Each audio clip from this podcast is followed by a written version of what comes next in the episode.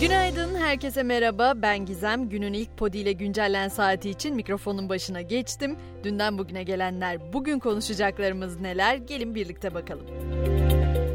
Her şeyden önce milyonlarca çalışanın merakla beklediği yeni asgari ücret konusunun bugün netlik kazanması bekleniyor. Asgari ücret belirleme çalışmalarında artık sona gelindi ve bugün üçüncü toplantı yapılacak. Taraflar ilk iki toplantıda henüz herhangi bir rakam telaffuz etmese de asgari ücrette bugün bir anlaşmaya varılması bekleniyor.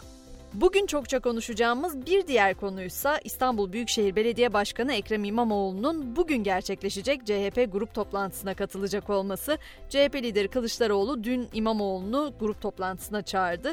Daveti kabul eden İmamoğlu da 13.30'da mecliste olacak. TOKİ'nin sosyal konut projesi sonrası ise orta gelir grubu için konut kampanyası çalışmalarında da sona gelindi. Orta gelir grubu için yapılacak konut kampanyasının detayları netleşiyor. 1-2 yıl geri ödemesiz dönem olması ve %1'in altında konut kredisi verilmesi gelen bilgiler arasında.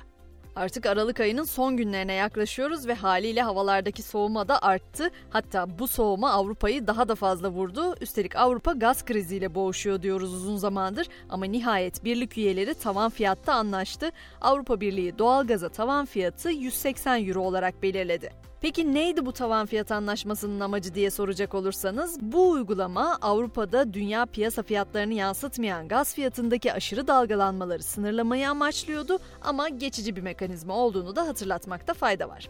Gaz krizinin çıkış noktasından da haber var. Rusya lideri Putin, Ukrayna'da savaşan Rus askerlerinin moralini yüksek tutmak için yeni bir karara daha imza attı. Ukrayna'daki savaşta ölen askerlerin yakınlarına ve savaşta başarılı olan askerlere Moskova bölgesi, Kırım ve Sivastopol bölgesinden ücretsiz arsa verilmesini tavsiye eden bir kararname imzaladı. Yine uzun zamandır gündemden düşmeyen bir konu bu. İsveç NATO yoluna veda mı edecek? İsveç ve Finlandiya'nın NATO'ya katılım süreci ülkemiz tarafından veto edilmişti. Sonrasında yapılan müzakereler sonucu üçlü mütabakatta anlaşılmıştı. Son yaşanan gelişme ise sürecin nasıl ilerleyeceği konusunu biraz meçhule sürükledi.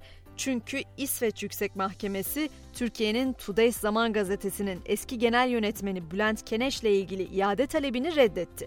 Keneş'in iadesi Türkiye'nin İsveç'in NATO üyeliğinin onaylanması için açıkladığı şartlar arasındaydı. Hemen biraz da teknoloji dünyasına geçelim. Oradan da ilgi çekici haberler var. Teknoloji devi Google, Google Lens uygulamasının yakında aceleyle karalanmış notları da deşifre edeceği bir özellik geliştiriyor. Bu uygulama sayesinde doktor reçetesinin fotoğrafı Google Lens üzerinden sisteme yüklenecek. Görüntüyü işleyen sistem reçetede yazan ilaçları okunabilir bir metne çevirecek. Yani merak etmeyin bundan sonra hepimiz doktor yazısını okuyabileceğiz. Apple ise Hindistan ve Vietnam'daki yatırımlarını hızlandırdı. Biliyorsunuz son olarak Çin'deki fabrika Covid-19 önlemleri kapsamında karantinaya alınmıştı. Bir sürü sorun yaşanmıştı ama analistlerin hazırladığı raporlara göre artık Hindistan'daki fabrikalar Çin'le aynı hızda iPhone 14 üretebilecek.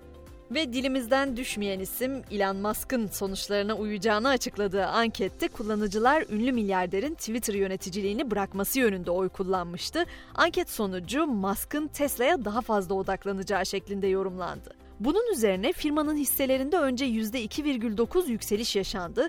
Musk'tan anket sonrası açıklama gelmemesiyle oluşan belirsizlikle birlikte Tesla hisseleri kazanımlarını geri verdi ve %2'nin üzerinde değer kaybetti. Yani Tesla'nın değerinde gün içinde 40 milyar dolarlık bir dalgalanma yaşandı. Hemen biraz da dedikodu vereyim size. Prens William eski sevgilisi Rose Farquhar'ın düğününe katıldı. Birçok kişi düğüne Prenses Kate Middleton'ın da katılacağını düşünüyordu ama William'ın düğüne tek başına katıldığı görüldü. İkilinin ayrıldıktan sonra da görüşmeye devam ettikleri ve ortak arkadaş grubunda zaman zaman bir araya geldikleri belirtiliyor. Ve izlemeye doyamadığımız kadar konuşmaya da doyamadığımız Dünya Kupası'ndan son haberleri de şöyle bir derleyeyim. Lionel Messi'nin Dünya Kupası ile paylaştığı fotoğraf 46 milyon beğeniyle Instagram tarihinin en çok beğeni alan spor paylaşımı oldu. Google'da Dünya Kupası finalinde son 25 yılın en yüksek trafiğini aldığını duyurdu. Öte yandan Dünya Kupası ödül töreninde Katar emirinin Messi'ye geleneksel Arap kıyafeti bişti giydirmesinin ardından Arjantinli taraftarlar bişti almak için başkent Doha'da mağazalara akın etti. Biz de bu haberle birlikte sabah güncellememizi noktalamış olalım. Akşam saat 18 itibariyle tekrar görüşünceye kadar herkese mutlu ve keyifli günler diliyorum. Hoşçakalın.